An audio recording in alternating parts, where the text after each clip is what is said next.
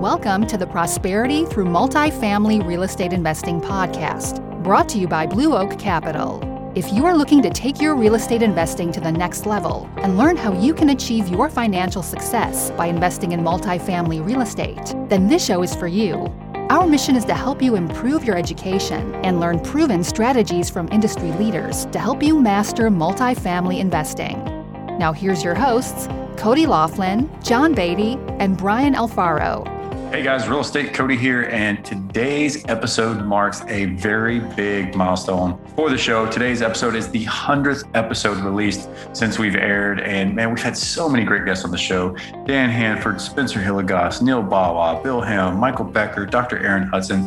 The list goes on and on and on. And that's all thanks to you guys, our listeners, and our fans. And we couldn't be more thankful to have such a great audience. So if you love the show and you love the content and the caliber of guests we're bringing on the show, make sure to go into iTunes if you haven't already. Leave us a rating and written review so we can continue to push out the show's visibility and continue to bring on great guests on the show here. So we hope you enjoy this episode. We're going to do a collage of some of our most popular episodes as downloaded by you guys. So sit back, enjoy, and now to the show what I expect is, and I'll I'll make a prediction. Currently, multifamily cap rates in the U.S. are at 5.1 percent. That's uh, Class A, B, C together is at 5.1, and we've held to that number now for almost a year. Now it, it's obviously been dropping. It used to be eight percent at the height of the 2008 financial crisis, and since then it's been dropping. It's a very kind of smooth curve decline as interest rates have gone down. My prediction is that you are going to see that number drop below five. And I think that my prediction is in a year, maybe a year and a half, we end up at about 4.8 cap. So that 0.3 cap differential is a very substantial increase in prices, and it has nothing to do with rents, right? You, you know, in the next year and a half, if rents don't increase by $1, you're still going to have a very large increase in prices because of that cap compression that we've been seeing all along.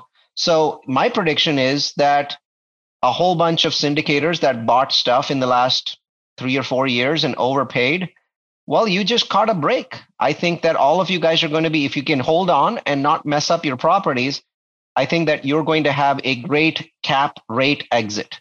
You may not hit your your you know goals on rehabs. You may not hit your goals on rent bumps. But I think that it may not matter if you get two thirds of the way there. Your cap compression will take you the rest of the way there. So I think this is a phenomenal time to continue to buy, but be very cautious because like every other market, you know, that is bullish. This is a very bullish market. There's a great level of aggression right now in the marketplace. A lot of people want to buy. People have been on the sidelines for nine months, assuming the worst, and it didn't happen. And really, nothing bad's happened. I mean, if you compare today's multifamily market with 12 months ago, you know, what's the difference, right? Looks the same. So to me, I think that you are going to see a increase in competition, a very significant increase in competition but that is not a reason to stay out of the marketplace because the Fed's given us another five years of a glorious multifamily market. We just have to be careful not to overpay, right? And and me on my side, I'm very thrilled with where I am because I pivoted to becoming a developer and building my own multifamilies three or four years ago. And now they're coming to market. I built Coyote Creek, you know, that one's about two, two and a half years old. It's now leasing up and I'm leasing my one bedrooms $130 higher than my pro forma. Can you imagine what happens if you go 130 bucks higher? My two bedrooms are about 75 above pro forma. My three bedrooms are 80 bucks above pro forma. So in about four months, I'm going to refinance and, and give my investors 100% of their money back and then hold it for 10 years because it's it's in a very very fast growing market in terms of rent increases. St. George has seen about a two and a half percent rent increase during the pandemic. So uh, same sort of story for you know Mesa. I mean, we we have a property in Mesa. Mesa's seeing their terrific rent increases. So we've we've used demographics to follow these markets around the U.S. and say, you know, right now it doesn't pay to be a buyer, so I'm going to be a seller. And of course, that takes three years to you know gather the money and and go through the zoning and the entitlement, the surveys and the environmentals, and and then basically build a sucker and then lease it up and then wait three months and then either refinance the heck out of it or sell it. So I'm absolutely thrilled with where we are. Um, we built. Four- Start from what we should know about investing in opportunity zones first. So, so number one, why why is this a thing? It came because the federal government wanted effectively to incent private capital to come into what were considered poverty rate areas to effectively gentrify them. You know, think of like spots that have just haven't had any capital infusion in 50 years.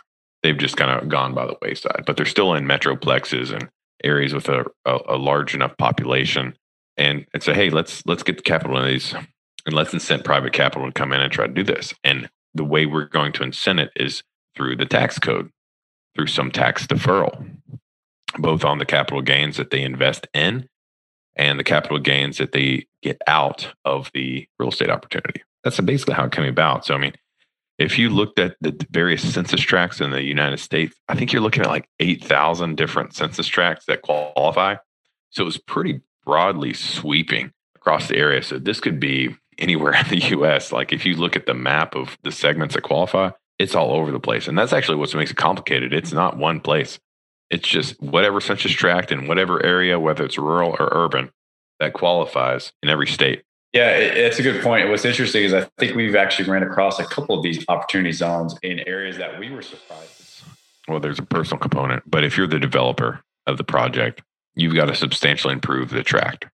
And for the, your investors and part of your equity that you invest, you have to hold that 10 years to have no capital gains tax at the sale, you know, in year 10. So if you sold it in year five, you'd get like like 10%, maybe seven and a half percent off your capital gains. But in fact, if you hold it for the, the whole 10 years, you don't have any capital gains tax burden. Say you put in a million dollars and at the end of 10 years it's worth three you're not paying anything on that $2 million a game but it's for the long term and, and this is this is the right structure i'm very pleased to see this actually being structured because it, it helps people you got to be committed to this so both on the front end with development of the, the municipality but also you're not incented to pull out or, or undercapitalize the asset because you got to hold this thing for 10 years mm-hmm. and it's got to perform for 10 years for you so you're committed to that you're committed to the community and that's exactly what they want. And so let me let me back this up for everybody. So the reason you invest in these properties is because you get two things. One, you get deferral of your initial capital gain. So in my case, I get to defer the short-term capital gains on my crypto sale until December 31st, 2026. So instead of paying, you know, in 2022 tax season, I get to pay by December 31, 2026 on where the short term capital gains rate at that time is. So I'm buying myself a good amount of time. And then number two, on the actual property, you get to defer that capital gain. So if that property appreciates $2 million and you theoretically have a $2 million cap gains on that, if you hold it for over 10 years, you don't have to pay anything. You just take the cash and go home with a smile on your face. So those are the two tax bits I'm talking about. So if you refinance early, you don't get to defer the short term bit. I think it's due basically when that refi happens. But if, if it's over two years, you can still defer it to December 31st, 2026. So again, this is why I said it took me some time to find somebody that really knew this because when you call somebody and ask, you can tell because they will tell you all the nuances. They'll be like, but if you, you need to hear but like five times because that's how all the laws are written. But, but if this, that, that's how you know somebody's qualified. Cody, the thing that everybody thinks, you know, if you go to a job site and you ask my plumber who's making all the money, he's going to say it's the excavation guy. And then you go to ask the excavator, and he's going to say, well, you know, it's the roofer. He's making all the money. You know, everybody thinks everybody else is making all the money. But the truth of the matter is, when you do a development, you know, when you go buy a brick and mortar, you're buying somebody else's upside. Somebody else had it before you. They got it to this level. Maybe they've let it get dilapidated with some vacancy and, and, they've got some you know deferred maintenance but you're really still paying a lot more for it than it cost to build when it was built but when you're doing a ground up development you are getting that first cutting of the upside you know we're getting ready to start a 190 unit apartment complex right across from a 54 acre park in meridian this is in idaho where we do all our development and when we went into the city we had the ability from the city code to put in 100 or 270 units. By the time the city and the neighbors got done, we were able to get 190. And this was an 18 month process, right? I mean, we found some discrepancies in a survey, so we had to go back to the county and we had to rectify that. And then we had, you know, services we had to deal with. So it, it's a little bit more of a process. I mean, I hear, you know, stories of you guys finding a deal on tomorrow, Thursday, being under contract on Monday on something you didn't know about, out fundraising for it, and closing on it in 90 days. That's not really in the development pipeline. So it's kind of a good and a bad thing, right? Because I don't get freaked out because all of a sudden on Tuesday I gotta I gotta find another $10 million, right? I know for a little bit of time that I've got this project coming down the pipe and what it's going to take to do that. But to give you a further example, we're doing a 36 unit project right now in Nampa, Idaho, and my build costs on the project is $5.3 million. That's land, that's financing, that's all of our construction, lease up, that's interest, that's the whole ball of wax. The nice thing about new construction is I don't have to believe my own spreadsheet or drink my own Kool Aid because I get an appraisal with every loan I get. And so the lender says that the minute that project's done in December of 19, he told us that that project would be worth $6.3 million. So I can do the math right there and go, if there's no appreciation between then and now, there's a million dollars to be made with doing nothing. And a lot of people look at that and they go, well, okay, but ground up is not as not as safe and it's you know it's it's more dangerous there's more risk involved. And i would say completely the contrary. I mean you you can ask anybody that's doing you know value add and they've had tons of experiences where they get into it and the due diligence didn't work out because the deferred maintenance goes further than they thought or you know the books aren't right or or they worst case scenario they buy it and then they find this stuff out right? I mean when you're looking at a value add i've seen most people's models show expenses at 50% because you, you're going to have hvac units go out. You're going to have roofs leak. You're going to have you're at the end of or potentially fairly close to the end of life cycles on stuff. You're going to put capex into it you know so you're buying it at retail and and you got a good deal. You know you got 10% off but that's all you got off. You got 10% off, and then you put it in 15 to 20% in capex. So the reality is, when your capex is expended, you're over market.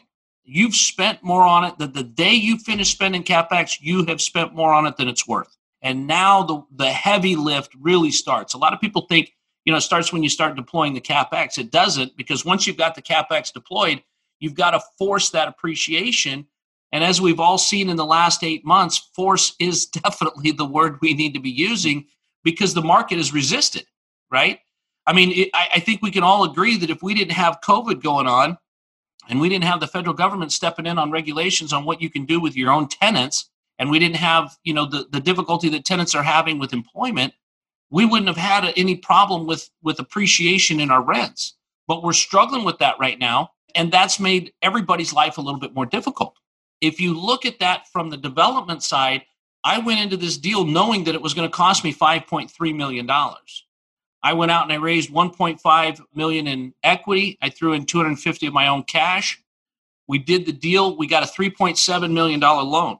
I come to the end of construction cycle in 9 months and I'm looking at this project, I can go to 60% rents and still pay my lender. I don't know anybody out there that's getting into the value add that can do that with a 30% equity raise on you know the all-in cost so when i look at that i can i have choices. I can either go to 60% rents or i could go to 60% occupancy or i can do something in the middle. So in my opinion the ground up is a lot safer in the sense that you have a lot more control and you have a lot less variables that go on. For people that may be hearing this for the first time or maybe just newer into the space as a real estate entrepreneur there is a marketing component to this. You are We're you're marketing. essentially marketing. It's exactly right, right? And so I look at your branding as it's your first impression.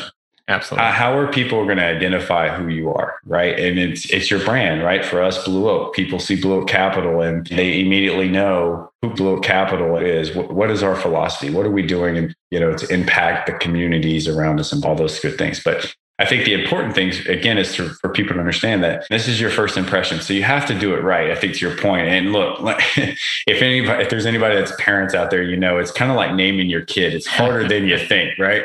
you know, picking that name that's going to stick with you for forever. So I think the beautiful thing about our day and age is there's plenty of resources out there that if you're having trouble with, like you said, logo design, branding, name, oh, yeah. whatever it is, plenty of people out there that you can contract out to do that work for you. So that way you're not spending all those days and hours trying to ponder on it. But I definitely think it's something that has to be thought out very intently on who your brand is, because everything you do after that is going to be based on that presence, right? That first impression, which is so important, right? Absolutely. And and some, you know, if you're attracting capital and or if you're doing deals in a very specific asset class, a lot of times your brand can be a representation of that, right? So if you're, for example, you know, partnering and raising capital with medical professionals, maybe your brand has some sort of spin on medical professionals, right? Or if you're focused on mobile home parks and that's your strategy, maybe it's not just a name investments or a name capital. Maybe it has something to do with mobile home parks in the name. So there's all those different things to kind of think through when you're when you're thinking about your name and your strategy and who your overall investing avatar is uh, for attracting capital. If you're assuming you're syndicating or even if you're doing JV deals, but there's a lot of variables to consider, which is why it can be time consuming. But I agree with you, Cody. You should definitely take your time and, and do your best to make the right decision. And there's probably no perfect. You know, you can always go back and tweak things, logos, and potentially even names down the road. But if you can get it right the first time, it definitely makes it easier. Yeah, yeah, you're absolutely right. And I love what you that phrase that you mentioned earlier, progress over perfection. And that's so key. It's, Most important thing is just getting something out there and then you can tweak along the way, like you just said. Absolutely. Right. But uh, but doing it right, this is an area that you definitely don't want to cut too many corners on. You definitely want to have a, a good visible brand that people resonate very well with because it makes a difference of building relationships and people getting to know, like, and trust you, right? So. Right.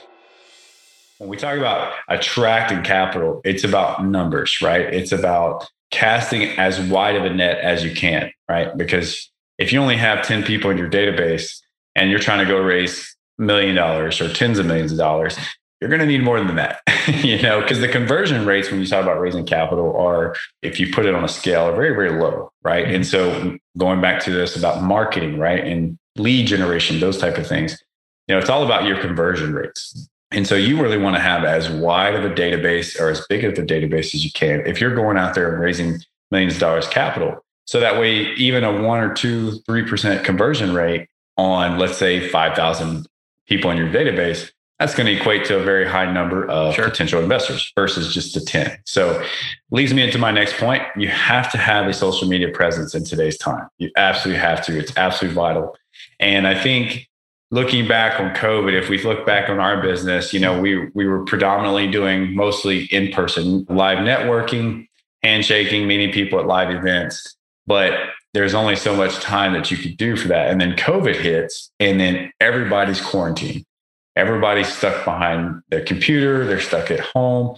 And if you didn't have a digital presence, you were screwed. Let's be honest, right? I mean, for sure. And, and if you go back and look at our business, we did so much networking last year throughout COVID with more convenience because we could sit at our desk versus traveling an hour, two, four hours, maybe jumping on a plane somewhere. Now, all of a sudden, you could accelerate the amount of network you were doing because you could do it from your computer.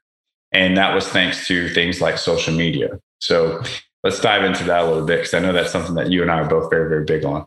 Absolutely. Yeah, this is a very important topic. And it's another thing we hear very often just from again not that we're experts or anything but sometimes when you meet somebody who's just getting started and they're not used to either posting at all period they don't just they don't do social media or if they have an account maybe they don't post it post very much content. It, you start hearing the question about oh, well i'm getting into real estate. What do i post right? What do i say? What do i do? You know how do i not seem like i'm trying to be something more than i am looking fake? And at the end of the day, it goes back to that quote again. It's like, you know, it's progress over perfection. And with social media, people have to know what you're doing. Otherwise, you're not going to be able to attract that capital and you're not going to be able to attract those deals and those partners as well. So I would agree with you that, you know, we spent most of 2020 once we got locked down, really emphasizing and focusing on our digital platforms, our CRM, our website, our branding, and then uh, also putting a social media strategy together so that the world knew or at least our circle of influence knew what Blue Oak Capital was doing, what we're trying to do. And it really goes back to the other thing that I pointed out in the newsletter, and, and that's what social media is about. It's it's two things, in my opinion. One is staying top of mind because it's very common that you and I have a call with somebody, whether it's a, a, another operator looking to be a, you know partners with us, or somebody looking to place their capital, a passive investor, and what happens when you get off the call or if you, a day or two later you get you get a linkedin request or you get a, a, facebook friend request right? Or somebody starts following you on instagram. So people want to see and know what you're doing. Are these guys legit? What type of content are they pushing out? And do i do i just personally align with their investing thesis? Maybe you like them. Maybe they like us but they, they don't like they don't like houston for some reason and they don't want to do deals in houston right? And there's nothing wrong with that at all. But if they're not following you and engaging in your content and you're not putting the content out there ultimately you're not going to have that top of mind awareness. And then the second thing, besides the top of mind awareness, is getting new followers, right? Because when you start to leverage social media the proper way, really it's like you said, it's a numbers game, right? You're going to have your circle, people that have added you, have engaged with you, but you're also going to run into a lot more new people that you maybe never would have gotten any type of introduction to prior to being on social media, right? So I know in our last opportunity that we were able to successfully fund over half of the investors, at least 60%, they're they're not here in Houston. And they're people that we engaged with on social media. They were either at our virtual meetup, they were, you know, following us on LinkedIn or Facebook or whatever. So the social media tool is such a powerful platform for attracting capital, letting the world know what you're doing, and ultimately finding partners. Because when people see you're closing deals, they're like, "Oh, those guys are doing deals. Let's let's give them a call and see what they can do for us." What are the fundamentals now? you know? well, and that's my ultimate prediction here. What are the fundamentals anymore?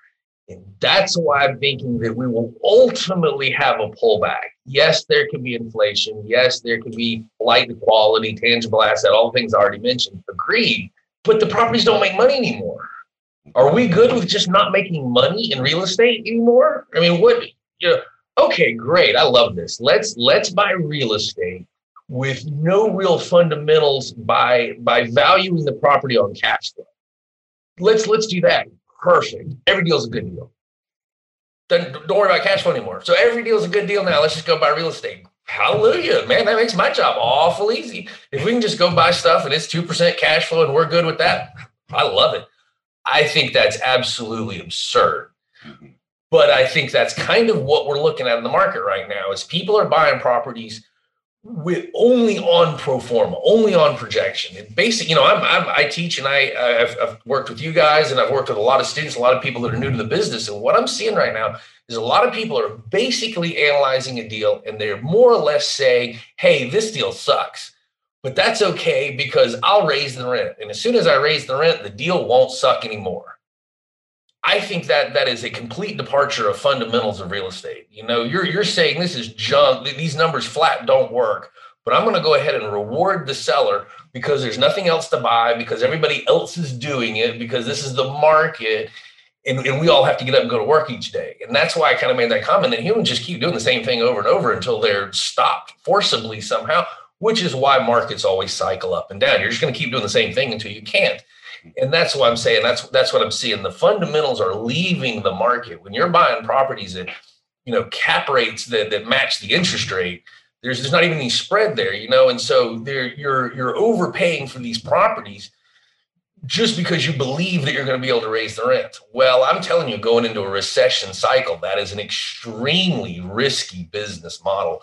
And, uh, and that's one area that I think we're going to see a big pullback is when a lot of the syndicators, a lot of people in the world out there realize what's happened. They've overpaid. They were planning on getting giant rent increases. They're not. By the way, there's 20% of the tenants not even paying the rent, let alone you're going to increase rent on them. And then they're going to say, okay, well, this didn't work. We'll just go ahead and sell the property. Oh, by the way, you got a 10 year Fannie Mae note. That's a million dollar defeasance. They didn't tell you that. And now you're trying to sell the property. Now it's a loan assumption. And we're seeing this problem. It's like half the deals out there, you've got to assume the mortgage. People don't like loan assumptions. You got the wrong debt. You're trying to exit early. You got bad debt service ratio. All of these things are pulling the pricing away from good old fashioned fundamentals. And that's why I'm predicting, regardless of anything the politics do, stock market, or anything else, we're going to see an ultimate decline because real estate just doesn't really make much money at these prices. It's turned into a giant mattress that people are just going to stick money under, and and that makes as a syndicator, sure. If none of my people want to want to see cash flow anymore, hallelujah. That makes it makes my job awful easy. I don't think that's going to be the case, and that's why I really think that uh, all of the asset classes will have a, a price decline when I'm not exactly sure. Um, I'm gonna, I'm predicting within another year or so you're going to start to see it, and that will move us into another market cycle, which is why I wrote the book and why I brought out information that's going to be very applicable for the upcoming market cycle. Yeah, yeah. Looking forward to getting to that. We're we're definitely going to make sure we. And it's I, I go, well, is this sustainable? Maybe. I mean, Japan has not really crashed, and they've been doing their thing for 30 years. So maybe it's the new norm. Maybe this modern magical money theory will actually work out and you can just print money and trillions of dollars and nothing and we can keep rates low and low and lower and they just keep going. Maybe we'll have negative rates probably will. Maybe not nominal but but real. I mean you know if you can have 1% trades but if it's ultimately what i'm getting at is that we're in a space of who the hell knows what's going to happen but we're not dealing with fundamentals anymore. We're dealing with with euphoria and and hysteria. We're dealing with a lot of scared money trying to find some place for yield where what, what's crazy gold used to be this thing where people would say, I don't want gold. I like gold personally. I like I like gold a lot. They didn't want to do gold because they said, look, it's it's a zero, it's a zero paying asset. You, you, it, like if you have gold, doesn't pay anything. Well, neither does cash. So if you're just going to have something, you might as well have gold. At least you can't print gold.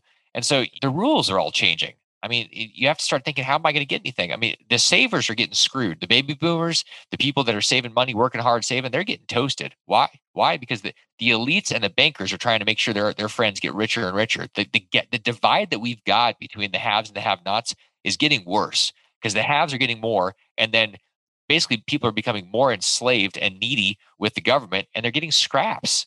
Like it's, it's crazy what's going on.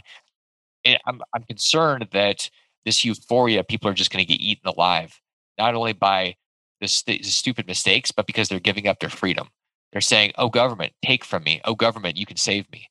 And the government's not going to save you; it's going to take your freedom. Power grows, and power begets power, and and ultimately, power begets that there's an, an absolute power that happens. You see this now with with things like in, in China, you've got a centralized digital currency, the digital yuan, that's being rolled out. This is this is going to be used for things like social scoring. They're already doing it with facial recognition. Everything you do is monitored. And if your money is monitored in a centralized system where it's not, I mean, the government knows. It used to be, at least in America, and you know, I don't know, I don't know how long this has actually been not the case, but for a long time things were private. Well, now it's like everybody's talking to everybody. Google talks to the U.S. government. The banks are talking. There's all these. You, you can't tell somebody if, if the government's looking at your stuff, and there's no warrants. It's kind of just a free for all. But the more that this goes on and on, ultimately you end up with a centralized currency. And and my my concern, I mean, you can make money, create that all, but the problem is you start losing freedom. And if you lose freedom, then what's the point? And I think people are ignoring that because they're so busy or they're so scared or they're so in fear. And so they're not, they're not really looking at what's going on. What's going on is our, our freedoms are being er, er, eroded. And that's my biggest concern. The next biggest concern is that people are losing their we if you look at the Weimar Republic in Germany back in the in the early 20th century, people go, yeah, that was like a hyperinflationary environment. And hyperinflation happened in year four. It was 50 plus billion percent. That means gone. Like your your purchasing power is toast. People stole your your wheelbarrow and left a pile of cash. That's the old story outside, you know, when you, you had that thing. But what happened the previous three years? This is really relevant to what, what's going on today.